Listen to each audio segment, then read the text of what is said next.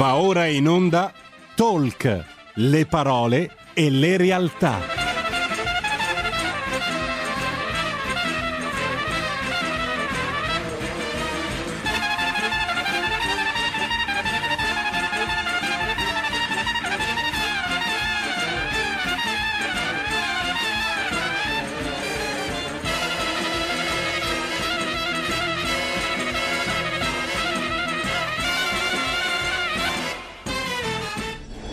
Sara Garino conduce Alto Mare. Le notizie, i protagonisti, i fatti, le opinioni, anche le vostre. E diamo subito la linea alla nostra Sara Garino.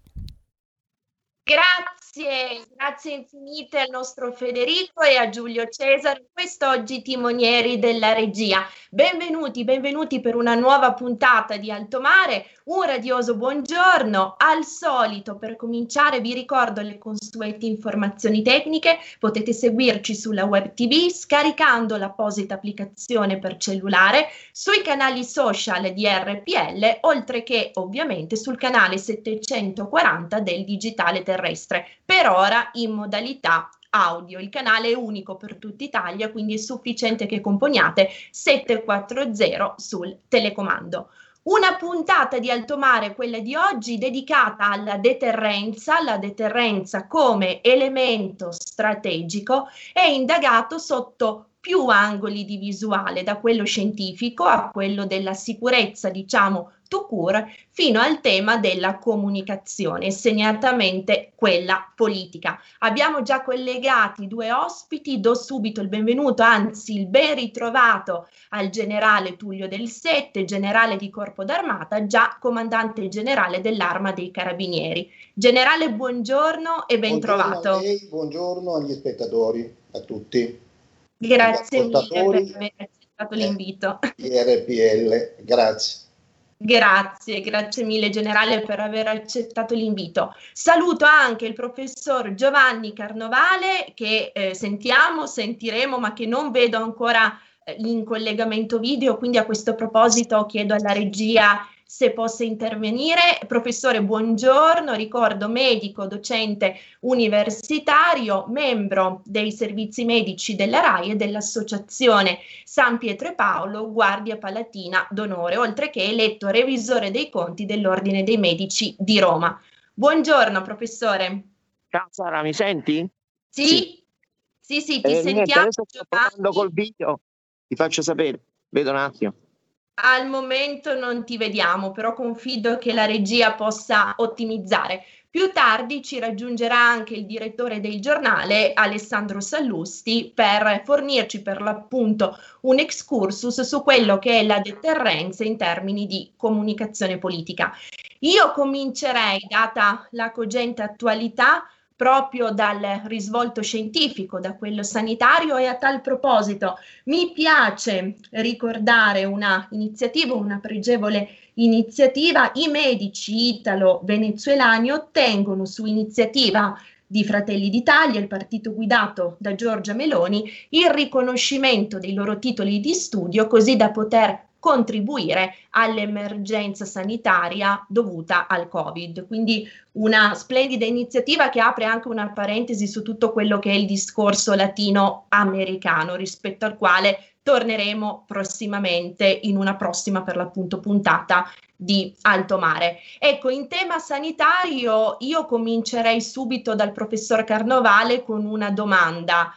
Eh, il comitato tecnico scientifico è in fase di diatriba, stiamo tutti in attesa di quelli che saranno i pronunciamenti, le decisioni. Quanto il, lo- il lockdown, Giovanni, l'ipotesi di lockdown può essere considerato uno strumento reale di deterrenza nella lotta al virus? Isolato, preso, preso da solo e senza altre misure che garantiscano la sopravvivenza anche delle aziende e di conseguenza dell'economia. Sì, innanzitutto grazie parola, della parola. Io sto cercando comunque di collegarmi col computer perché non so che è successo nel cellulare. Vabbè, comunque, dunque, il concetto di deterrenza, come sempre l'abbiamo immaginato, è un concetto, di, è un concetto valido, direi, e quanto mai attuale in questo momento, eh, che si allontana dalla sanità e si estende un po' a un concetto filosofico, cioè l'idea di poter evitare conflitti fino all'altro giorno e, e, e episodi come questa pandemia eh, in, questi, in questi momenti ehm, con la semplice eh, esplicazione di argomenti oggi, scientifici oggi e ieri eh, di, ehm, armati fino a ieri.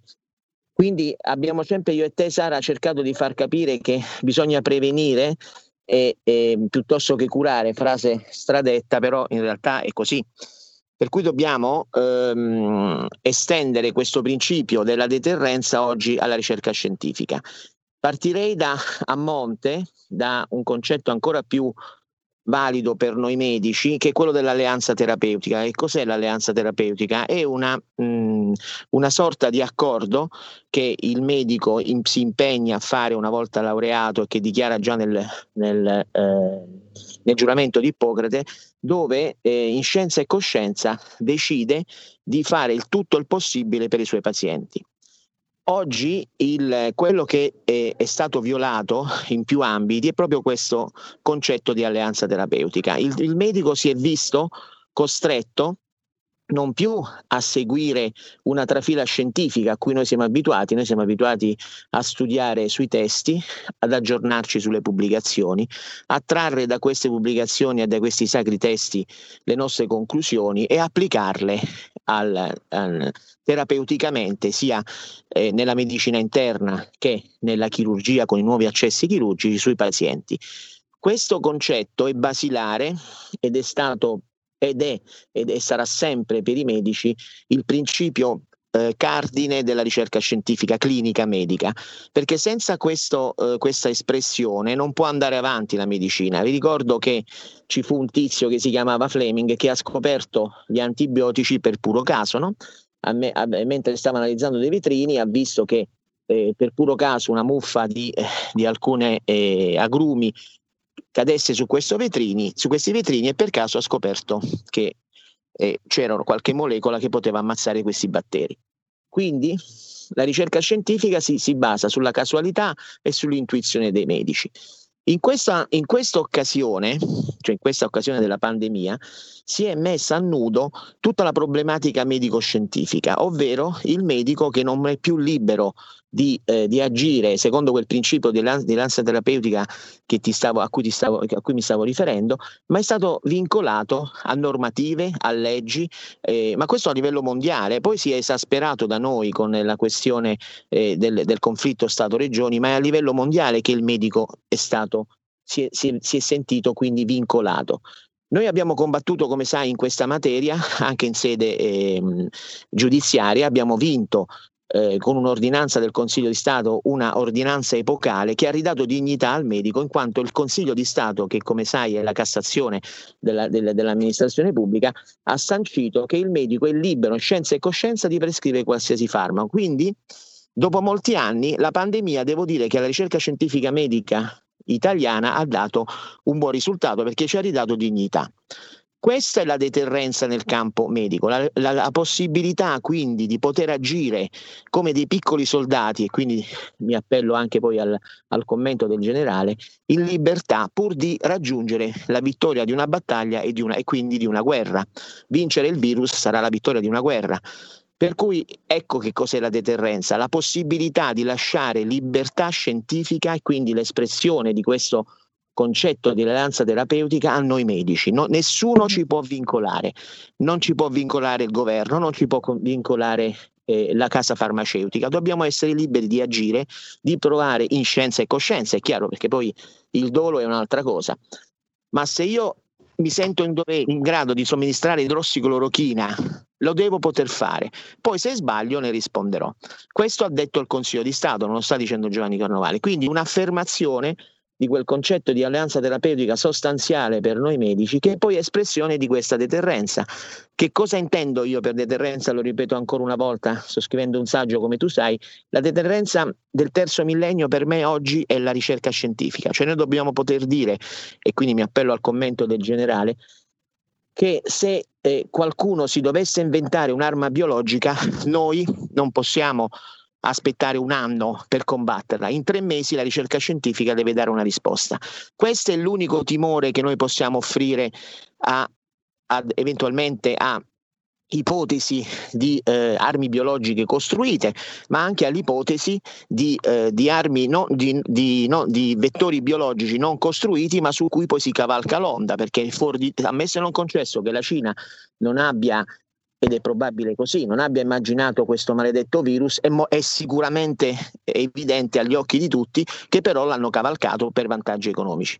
Quindi ecco perché, eh, ecco perché ritengo che oggi la deterrenza del terzo millennio è la ricerca scientifica, non più la portaerei che prima il generale magari poteva guidare eh, nei, nel, oddio, noi non credo che ce l'abbiamo una portaerei, mi pare che abbiamo solo una che in porta elicotteri, però voglio dire, eh, eh, non è più la portaerea americana che va nel, eh, nel Golfo Persico piuttosto che nel, nell'Oceano Indiano e far, a, a minacciare, è piuttosto quello di cui ho parlato prima. Io intanto cerco di riaccendermi. Senti il parere del generale. Aggiungerei, aggiungerei come elemento determinante della ricerca scientifica e del metodo sperimentale tu cura esteso anche il diritto alla conoscenza, quindi l'importanza della trasparenza dei dati.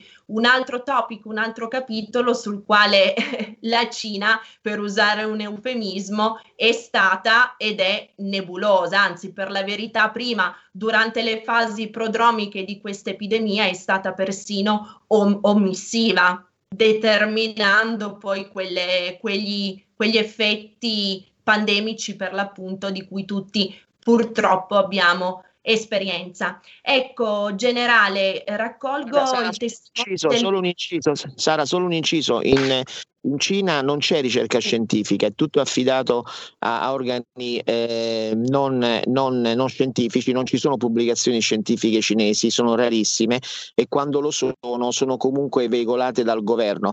Per cui quando parliamo di ricerca scientifica dobbiamo affacciarci dall'altra parte dell'Oceano Atlantico. Tu sai quanto io amo gli Stati Uniti, ma li amo perché questa trasparenza che tu dici si esprime malgrado le lobby, quello che volete, ma poi alla fine il risultato è un beneficio per tutti. Oggi si legge e si pubblica solo in americano, in inglese, qualche cosa in Europa, ma tutto il resto è zero con il caveat ulteriore Giovanni che quello che di ricerca scientifica, specie nel campo delle cosiddette STEM, si fa in Cina che tanto e che ha comunque visto un consistente upgrade nell'ultimo periodo, è per la stragrande maggioranza fagocitato, depredato proprio dall'Occidente. Ne abbiamo parlato tante volte ad alto mare, anche con Sua Eccellenza l'ambasciatore Giulio Terzi, accennando a questo rapporto Strider che documenta in maniera lapalissiana cristallina quanto Pechino continuativamente abbia preso davvero, predato le nostre migliori eccellenze in termini sia di persone sia di know-how per portarsele in casa e lì far progredire la propria economia, la propria macchina bellica in tutti i sensi, il settore spaziale, evidentemente a tutto danno dell'Occidente. Questo è un altro eh, capitolo che, come detto, abbiamo affrontato più volte, su cui certamente torneremo in futuro. Generale, generale del 7, raccolgo il testimone del professor Carnovale e le chiedo a questo punto di specificare lei che cosa sia, come debba essere declinata oggi la deterrenza, chiaramente sotto la prospettiva particolare di quella che è stata, che è la sua missione. E mi lasci dire ancora con un rimando alla missione alle missioni che tutti i giorni uomini e donne servitori della Repubblica portano avanti ed espletano in giro per il mondo, in tanti casi anche mettendo a repentaglio e anche sacrificando la propria vita. Il pensiero, naturalmente, il ricordo torna ancora al nostro ambasciatore Luca Attanasio, al carabiniere Vittorio Iacovacci, suo carabiniere di scorta ucciso in Congo e anche all'autista locale Mustafa Milambo che eh, ha perso la vita insieme per l'appunto al nostro diplomatico e al nostro carabiniere. Generale. Eh, intanto mi unisco a lei e a pensiero eh, verso questi nostri ultimi caduti, carabiniere e l'ambasciatore. Con riferimento alla deterrenza e a quanto eh, ci ha già detto il professor Carnovale, io vorrei dire questo, Che cosa intendiamo innanzitutto in maniera classica, diciamo così, per deterrenza? È, è il potere, la capacità di distogliere qualcuno dal compiere un evento, un'azione dannosa nei confronti della società civile. Ecco, il concetto di deterrenza in realtà è un concetto eh, del quale io ho sentito parlare da sempre. Diciamo, io mi sono arruolato nel 1970 all'Accademia Militare di Modena, eravamo eh, nel pieno della guerra fredda, che molti oggi non ricordano, ma che eh, era basato proprio sul concetto di deterrenza e deterrenza nucleare cioè la, capaci- la capacità, il potere di dare una risposta nucleare va bene, ad un eventuale attacco. Il mondo era diviso in due blocchi e da parte del blocco occidentale, di cui noi eh, facevamo parte attraverso la uh, Nato, bene, nel quale, eh, nella quale siamo tuttora eh, evidentemente impegnati, e la deterrenza quindi era la capacità e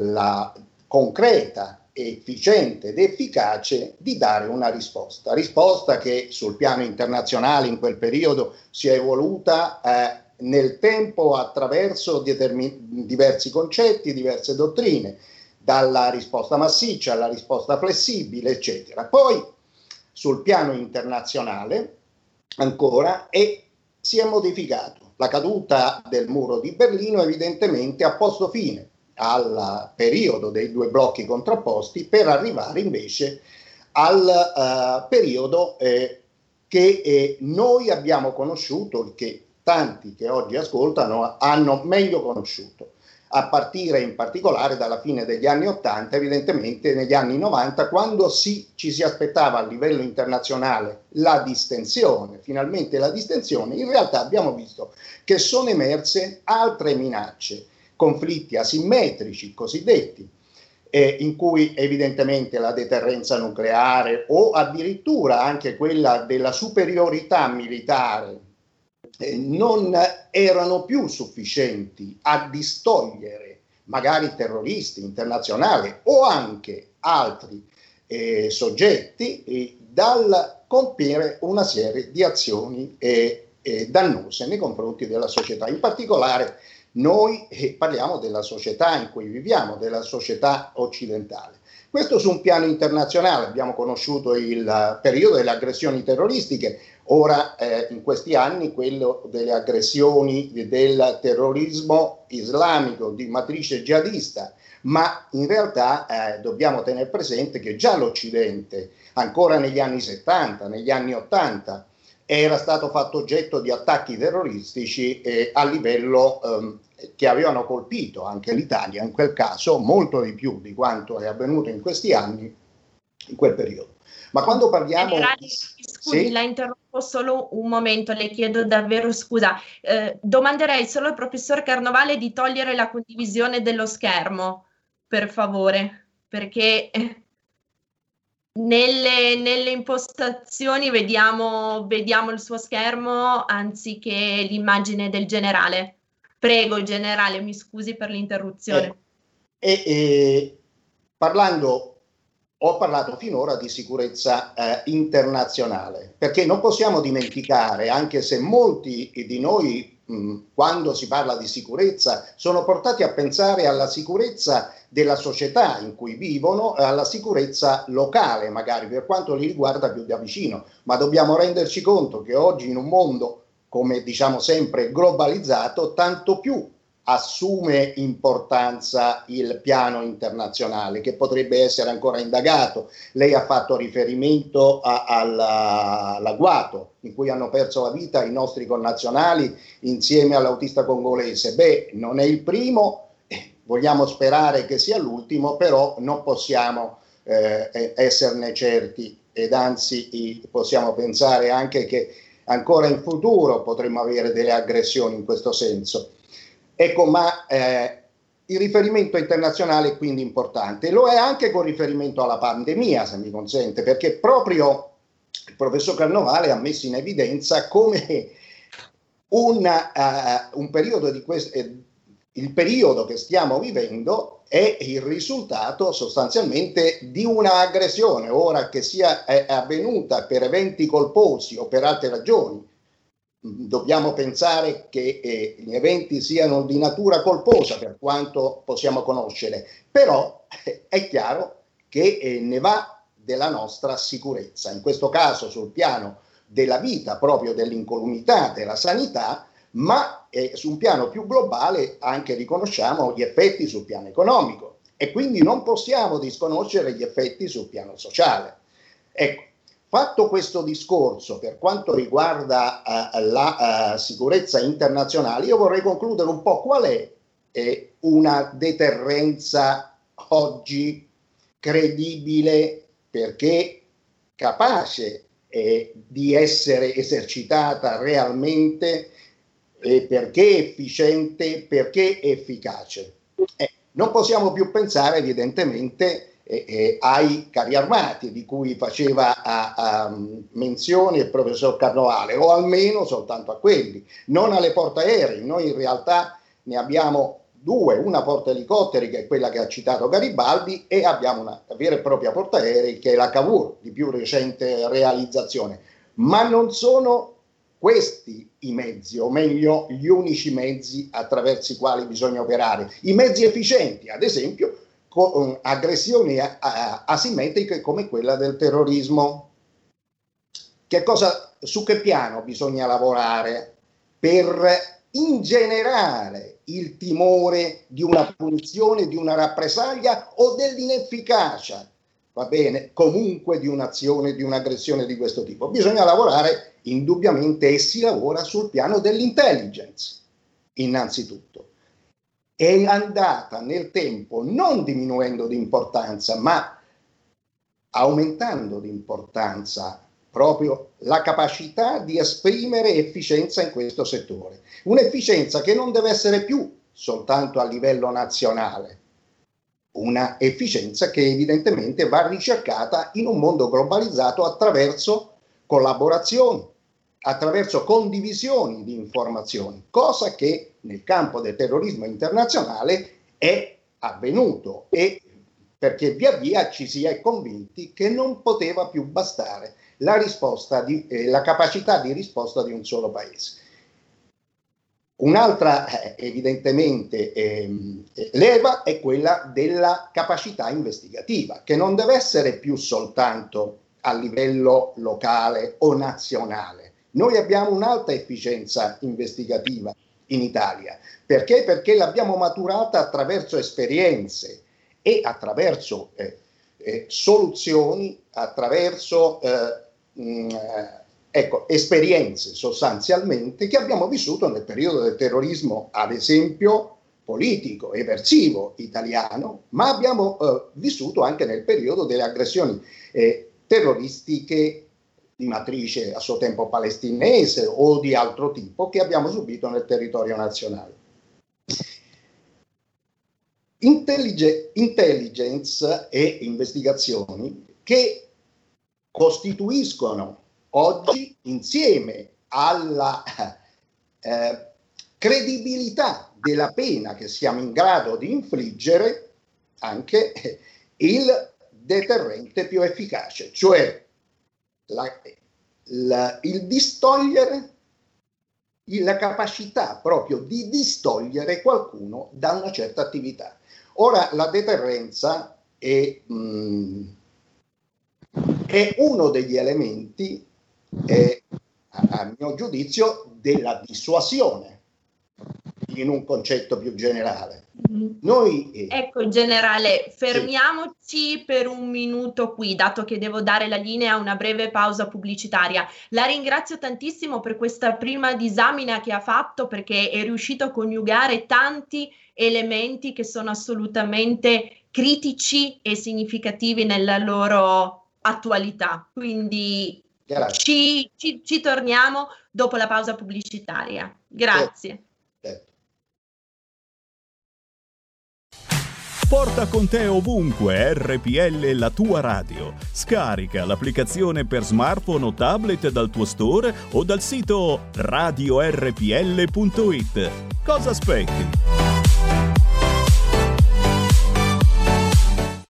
Dal 1849 Brescia è la leonessa d'Italia perché Brescia, i bresciani e le aziende bresciane non mollano mai. La Sargom di Rodengo Saiano Brescianissima è sempre più forte per vendere, lavorare e trasformare articoli gomma plastica tecnico-industriali. Alla Sargom potete inoltre trovare tubi gomma e plastica per aspirazione mandata aria, acqua, acidi, solventi e abrasivi, le cui caratteristiche e schede tecniche sono nel sito www.sargom.it. Grazie Brescia, da Sargom Rodengo Saiano, Brescia.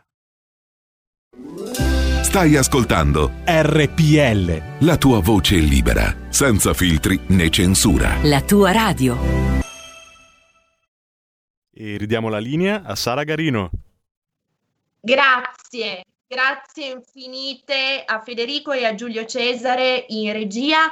Per coloro i quali si fossero messi in collegamento soltanto ora, vi ricordo che abbiamo con noi il generale Tullio del Sette, già comandante generale dell'Arma dei Carabinieri. Abbiamo in collegamento anche il professor Giovanni Carnovale, medico docente universitario eletto revisore dei conti dell'Ordine dei Medici di Roma e abbiamo con noi adesso anche il direttore Alessandro Sallusti, direttore responsabile del Giornale. Buongiorno.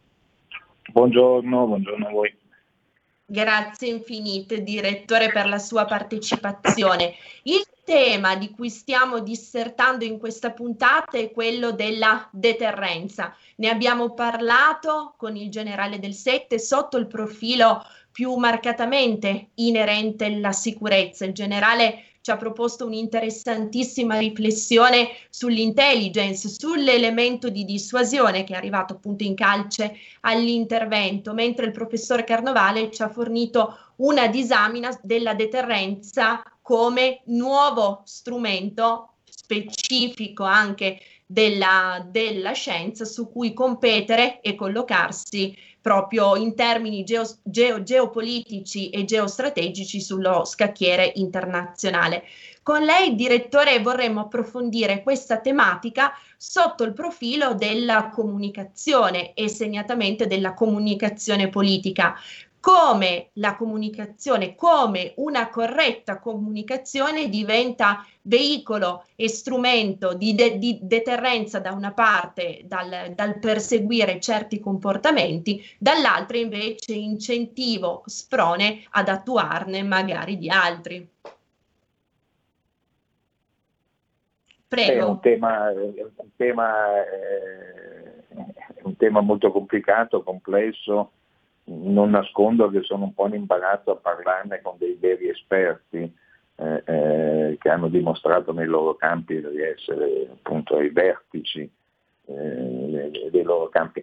E, e, sai, unire la parola deterrenza alla parola giornalismo e informazione è sempre molto eh, delicato, è sempre molto delicato perché eh, l'informazione stessa è uno strumento di potere eh, e come tutti gli strumenti di potere a volte è, è finalizzato al fin di bene, altro, altre volte è finalizzato eh, a, truccare, a truccare le regole della democrazia, altre volte è usato a fini personali, non del giornalista che scrive, ma insomma delle lobby che rappresenta. Quindi muoviamo, quando parliamo di informazioni ci muoviamo su un campo minato, eh, anche perché eh, non è vero che una notizia per, essere, per non essere una fake news eh, basta che sia vera, perché non è detto che una somma di, una, una, sì, una somma di notizie vere produca una verità. Eh, eh, io posso prendere la, la, la raccontare la storia di Alessandro Sallusti mettendo insieme dieci episodi veri, eh, quindi smentibili, quindi certificabili, in cui Alessandro Sallusti sembra una specie di mascalzone, comunque di poco di buono, perché, e questo vale per chiunque, da questo, da questo meccanismo non si salva nemmeno il pontefice per intenderci, come viceversa posso mettere insieme dieci episodi veri della vita di Sallusti per cui Sallusti risulta essere una specie di santo. In realtà eh, Sallusti non è né un santo né un mascalzone, è una persona, come tutte le persone, ha le sue complessità, i, i, i suoi punti di, di, di, forza, le sue debolezze. Ecco, se applichiamo questa banalità che ho detto a strutture complesse, quali possono essere i partiti, eh, eh, quali possono essere eh, le inchieste giudiziarie, quali possono essere insomma, quelle dinamiche che regolano un corretto sviluppo della società, ci rendiamo conto di quanto pericoloso sia l'informazione, possa essere l'informazione.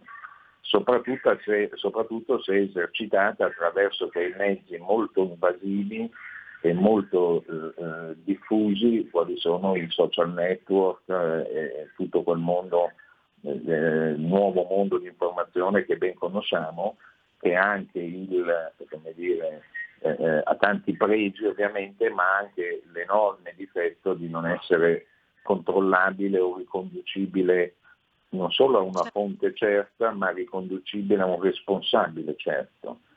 Mm-hmm. Io vengo indagato almeno una ventina di volte l'anno per quello che viene scritto, non da me o non solo da me, ma per quello che il giornale e i mezzi collegati al giornale eh, eh, eh, eh, pubblicano e in questo sono in buona compagnia di tutti i direttori eh, di testate registrate, ecco, mi, su, su, su, internet siamo ancora al Far West. un eccesso di libertà provoca una limitazione di libertà anche nell'informazione. Eh, eh, come tutti gli eccessi di libertà provocano dei danni più che dei benefici. Quindi credo di essere andato fuori tema e me ne scuso, però può essere un punto di partenza di un ragionamento più preciso.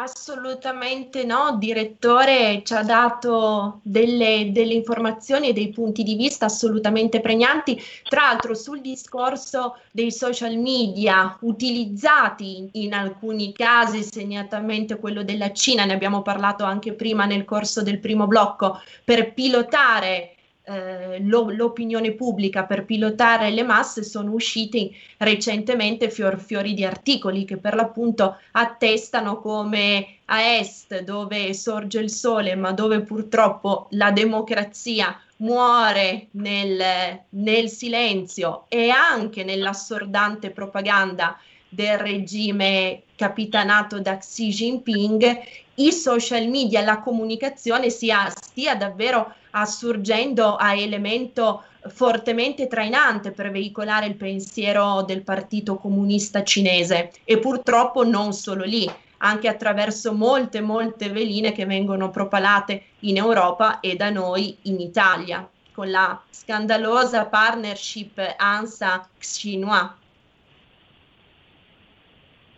Beh, sicuramente eh, eh, tutte le ultime eh, grandi eh, eh, eventi che hanno inciso sulla, sulla, sulla geopolitica, parliamo delle elezioni in America, parliamo anche delle elezioni in Italia per la verità, eh, eh, eh, e parliamo dei, dei, dei, dei regimi eh, repressivi cinesi, in parte russo, eccetera, eccetera, sono stati pilotate e gestite eh, in maniera abbastanza inquietante eh, attraverso i, i, social media. Dove sia, sono state fatte alcune inchieste giudiziarie, come noto, soprattutto in America, in America addirittura è stato un tema centrale, eh, ma anche in Italia eh, ci sono state eh, inchieste giudiziarie eh, e, e, dubbi sulla trasparenza della, delle campagne elettorali. Una volta le campagne elettorali non è che non erano di parte, ci mancherebbe essere di parte, è un diritto eh, in democrazia, però chi era di parte ci metteva la faccia, se andava a un comizio eh, eh, ci sentiva un signore che diceva che tutti gli altri erano degli stupidi e che lui era un genio, così come se compravi l'unità sapevi cosa, da, da, che, da, che, fonte arrivavano le notizie che pubblicava l'unità e se compravi il giornale sapevi da che, fonte, da, da che punto di vista arrivavano le notizie eh, che arrivavano nel giornale. Eh, eh, in questo senso anche i giornali si dice che adesso è tutto governato invece da algoritmi che eh, diffondono eh, in milioni, milioni o forse miliardi di, di, di, post informazioni di cui non si sa l'origine. Tu pensi di leggere il post di un signore qualsiasi, invece stai leggendo un post creato da un algoritmo che vuole convincerti di una certa tesi. Eh, eh, eh, della bontà di una tesi e della non bontà di un'altra tesi. Eh, eh, in questo senso anche i giornali sono degli algoritmi, cioè io ogni giorno eh, costruisco il giornale secondo l'algoritmo Sallusti, che è diverso dall'algoritmo Giannini che ogni giorno fa la stampa, che è diverso dall'algoritmo Molinari che ogni giorno fa Repubblica. Qual è la differenza? Non che il giornale sia più obiettivo eh, è, è che chi lo compra sa cosa compra. Compro il giornale di Sallusti, ex eh, Montanelli, cioè il giornale dei conservatori italiani, edito da una famiglia che si chiama Berlusconi, quindi è una libera scelta di attingere le mie informazioni da quella fonte. Eh, mentre invece quello che gira sui social non sai da chi arriva, e tu ti illudi che arrivi da nessuno, Invece no, invece nella stragrande maggior parte dei casi è un'informazione organizzata, pilotata per arrivare, non c'è dietro nessuno, ci sono dietro dei robot, degli algoritmi eh, che vogliono che tu fa, pensi una certa cosa o compri una certa cosa.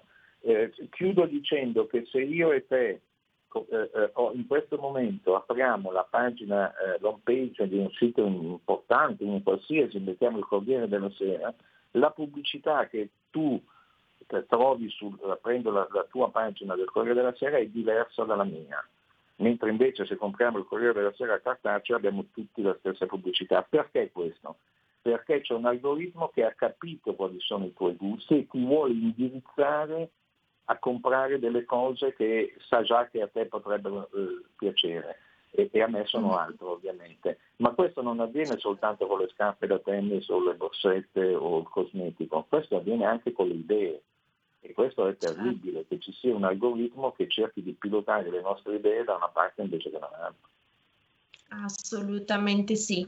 Ecco, di- direttore, lei prima ha citato anche l'elemento giustizia, ricollegandomi al grande successo del suo ultimo libro, Intervista con Palamara, vorrei chiederle quanto pesa l'elemento di deterrenza o mi lasci dire di clava dell'ingiustizia nel nostro paese. Giustizia o, o ingiustizia, eh, chiaramente, a seconda di come si approcci il tema. La storia che Palamara racconta eh, nel, nel libro Il sistema è proprio la storia, il sistema che Palamara racconta è un deterrente. È un deterrente all'interno della magistratura, cioè chi non si adegua a ciò che vuole il sistema si scordi di fare carriera nella migliore delle ipotesi o metta in conto di finire nei guai nell'ipotesi più prevalente eh, ed è un deterrente nei confronti eh, eh, all'esterno, nei confronti della classe politica. Guarda che tu puoi vincere anche le elezioni, ma eh, eh, se vinci le elezioni e, e, non fai quello che dico io, passerai i tuoi guai e quindi è un sistema eh, pericoloso, eh, io non, credo di non esagerare paragonandolo a una loggia, in Italia è famosa la loggia P2, ma le logge sono tante, non necessariamente massoniche, eh, eh che usa il deterrente per eh, esistere, per proliferare e per autoalimentarsi. Certo, certo. Certo, e questa è una realtà che documenta benissimo per l'appunto nel suo libro Il sistema. Abbiamo ancora una decina di minuti, quindi chiederei a tutti e tre gli ospiti un commento su, sul punto di contatto, sul punto di equilibrio, mi verrebbe da dire, tra da una parte la comunicazione scientifica, tecnica e le decisioni politiche che poi vengono, dovranno essere prese in questa difficile contingenza. Professor Carnovale, partiamo da lei, lei che è un medico, sì. quindi ha il focus sull'aspetto sanitario e tecnico per l'appunto. Ok, grazie Sara. Innanzitutto saluto il direttore che stimo, credo, da quando sono neonato. Quindi, eh, eh, buongiorno direttore. E, ehm, mh, prima affrontavamo il tema, sarò cercherò di essere sintetico, e prima affrontavamo il tema dell'alleanza terapeutica. No? L'alleanza terapeutica, io quando mi sono laureato mi hanno insegnato che ehm, era ehm, un'alleanza tra il medico e il sanitario eh, scusa, il sanitario e il paziente. Il sanitario doveva fare in scienza e coscienza tutto quello che, po- che avesse potuto fare di meglio per il paziente e così io sono andato avanti nella, nella mia, nella, nel mio excursus professionale. Oggi questa alleanza terapeutica si deve necessariamente confrontare con l'informazione e con altri elementi poi, su cui magari dedicheremo una, un'altra puntata. L'informazione è determinante per, per, la deterrenza, altrimenti che deterrenza è se non viene informata? Solo che se, se prima direttore, la deterrenza era facilmente comunicata, magari la, de- la deterrenza così come l'abbiamo sempre immaginata, no? la famosa portaerei che gira eh, i mari f- facendo capire chi è il più forte, era facile comunicare. Quello che invece è uscito fuori da questa problematica della pandemia è l'informazione scorretta. Perché? Perché eh, al, al, ai giornalisti e quindi ai deputati alla comunicazione non sono, non sono, arrivati gli input giusti. E quindi brevemente mi rifaccio a quello che è il mio problema che è quello della ricerca scientifica. La ricerca scientifica ha in Italia ehm, come nel mondo devo dire ha bisogno di una centralità. Quindi noi con il mio gruppo di, di medici e sono tanti eh, io ho avuto 3.000 voti all'ordine dei medici di Roma stiamo cercando di far capire al nostro legislatore che la ricerca ha bisogno, così come la sanità, ha bisogno di un netto ritorno ad una centralità. Non possiamo essere, la ricerca non può essere ehm, eh, gestita, voi dovete sapere che i policlinici universitari, che sono quelli che poi attuano la ricerca clinica, tanto, tanto, studiata nei laboratori, poi questa deve essere attuata clinicamente. Ebbene, i policlinici universitari, come il direttore sa benissimo, e soprattutto a Milano, insomma, abbiamo vissuto questa brutta esperienza, to- dipendono totalmente ormai dalle ASL di competenza, cioè non, non dipendono più, parliamo della parte clinica e non biologica, e, ehm, non dipendono più dal Ministero, bensì dai, delle singole ASL, ripeto, di competenze. E questo è un danno enorme perché eh, non possiamo noi ricercatori non possiamo sottostare alla volontà politica, sebbene in buona fede, di alcuni direttori generali, per non dire di alcuni presidenti di regione. Per cui eh, l'incipit che io manderei al, al, dirett- al, nostro direttore è quello di aiutarci a far capire che sia la, sia la sanità che il, la ricerca scientifica, a mio giudizio, deve ritrovare la centralità che tanto, tanti risultati ha dato prima dell'aziendalizzazione delle AS e dei policlinici. L'esperienza che abbiamo, e chiudo, più importante, come al solito, io sono come sai filo americano in tutto perché vivo un po' qui e un po' lì, L'esperienza che noi abbiamo vissuto e che vediamo nell'informazione quotidiana è un signore che gestisce 300 milioni di americani da un punto di vista scientifico. Da noi invece il caos, 1100 virologi, 20 presidenti di regione, ognuno per conto suo, e questo non può più incidere sulla ricerca, così come sulla sanità. Grazie, grazie professor Carnovale. Generale del 7, a lei un commento e una riflessione sulla comunicazione, mi lasci dire, verticistica, quella che poi sul territorio attua la logistica necessaria per far fronte alle emergenze.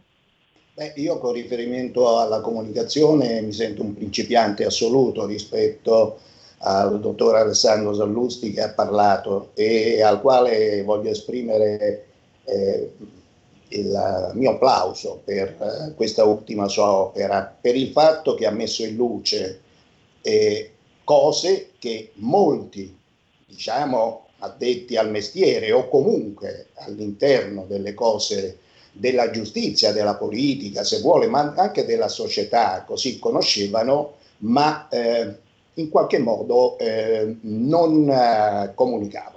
Quindi le ha, rese note al pubblico.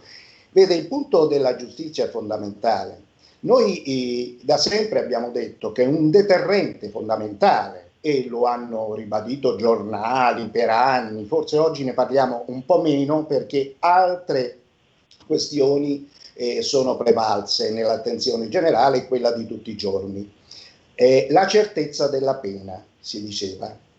Le forze di polizia operano, eh, investigano, individuano autori, ehm, e però poi eh, la pena non è certa perché i tempi sono lunghi, perché si arriva molto spesso a prescrizioni, perché comunque non viene sempre eh, la pena scontata per quello che deve essere. Ecco, o perché viene interpretata addirittura eh, con una modalità o con un'altra a secondo della persona che procede. Parlo di pubblici ministeri, parlo eh, evidentemente eh, di chi è chiamato eh, poi ad emanare le sentenze. Ecco, il eh, discorso, il sistema che ha messo in evidenza il dottor Sallusti mi pare che abbia degli effetti che forse non sono stati così chiaramente esposti, non soltanto all'interno del ruolo dei magistrati o se vogliamo della categoria dei politici, della politica in generale, ma della, ha e probabilmente dei risvolti anche per tutta la gente, la gente che il popolo. La legge è uguale per tutti, ma evidentemente se esercitata secondo determinate modalità che rispondano ad etica professionale. Mm-hmm. Ecco, Relativamente alla comunicazione eh, è chiaro che è importantissimo il discorso. È vero, il discorso dei social è, è, particolarmente significativo in questo periodo, e però anche il ruolo della stampa che ha dei riferimenti, va bene, eh, cui, i cui effetti sono poi moltiplicati dalla ripetizione sui social, perché questo non, non ce dimentichiamo, è un ruolo importante diceva benissimo e, e veramente in maniera così chiara il dottor Sallusti. Io prendo 10 notizie vere su, in questo caso parlo io, Tullio del Sette, e tralascio di dire altre 90 notizie vere su Tullio del Sette. Le scelgo di una parte oppure dell'altra. Ne ho fatto una persona o un'altra, ma questo vale a livello generale, questo vale a livello generale. Ora, eh, vorrei concludere dicendo questo, ritornando un po' al discorso generale, che vale con riferimento in particolare, io direi, alla sicurezza interna, di cui non ho potuto parlare adeguatamente nel primo intervento. Dicevo, la deterrenza è uno degli elementi della dissuasione dalla, uh, dall'azione illecita, dall'azione dannosa nei confronti dell'altro. Bene, eh, noi eh, diciamo ce ne sono altre. La prima è l'educazione alla legalità, se vogliamo, l'educazione civica, l'educazione alla legalità, poi la prevenzione. Ecco, sono due del, degli argomenti sui quali in particolare insiste proprio, insistono le forze di polizia in particolare l'arma dei carabinieri per quello che mi riguarda. È dopo che viene l'investigazione e la capacità investigativa è un'altra delle leve importantissime, perché se io ho una pena anche elevata, ma non sono in grado poi di individuare gli autori di un fatto, così come non sono in grado poi di emanarla come deve essere emanata e, e applicata, scusi questa, questa legge, evidentemente la mia deterrenza non è credibile e questo è, è un dato di fatto. La comunicazione può fare molto in questo senso può fare la comunicazione libera. Grazie, grazie generale. Eh, direttore Sallusti, abbiamo due minuti. A lei le conclusioni e la sintesi soprattutto. No, eh, fare, fare, a me le conclusioni con questi ospiti mi sembra un, un, onore eccessivo. Saluto il generale e saluto il professore. Eh, eh, sai, la deterrenza come tutte le armi è un'arma a doppio taglio. Eh, una pistola è deterrente, è un deterrente. Se la impugna un carabiniere è, è, è, è, un buon deterrente, è un deterrente salvifico. Se lo impugna un bandito è, un disastro. Quindi io non sono contrario alla deterrenza in assoluto. Eh, eh, il generale del 7 ha passato una vita a fare il deterrente vivente, cioè io credo che lui mai per un momento si sia, abbia, si sia augurato di fare un conflitto a fuoco, di arrestare qualcuno o di, o, o di, fare tutte le cose che ha fatto a difesa della, della nostra società in tanti anni di carriera e, e, e, quando l'ha fatto lo abbiamo ringraziato. Invece il deterrente può essere anche impugnato da, da persone in malafede o da persone interessate e quindi eh, essere appunto molto pericoloso. Quindi eh, come sempre lo, non è lo strumento buono o cattivo in sé, è chi lo maneggia, se lo maneggia certo. nell'interesse della collettività o se lo maneggia nell'interesse di pochi. Questo vale per il generale, vale per i, gli studiosi, vale per i giornalisti. Ci sono tanti giornalisti che usano il deterrente dell'informazione come un'arma in. E, e, e, e questo è uno dei problemi, credo, irrisolvibili della nostra società.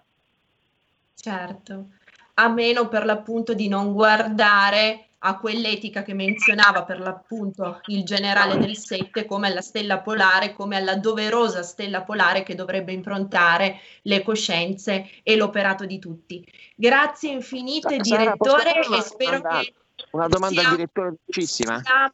Siamo in chiusura, davvero telegrafico 10 secondi perché ho la spada di Damocle. Sul problema Palamara, io, um, io sono figlio e, e, e come dire, e, nella mia famiglia ho tanti magistrati. Io non, non, non vedei, eh, rispettando il pensiero del direttore, però la deterrenza di Palamara io non la vedo per nulla. Cioè, ehm, questo è un fenomeno, ehm, questo è un signore che lì non, dovrebbe, non, non sarebbe dovuto essere ehm, prima né dopo. Quindi eh, ecco, io parlerei di deterrenza in, te- in, termini prospettici, in termini favorevoli, non in termini negativi. Questo è un signore che, che, che casomai se lo doveva ricordare prima eh, eh, del suo potere. Eh, eh, eh, condivido.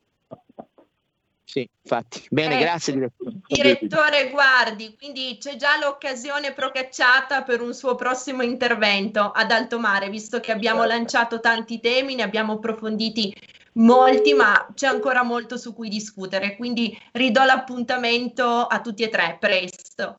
Grazie al professor Carnovale, grazie al generale Tullio del Sette, grazie al direttore Alessandro Sallusti.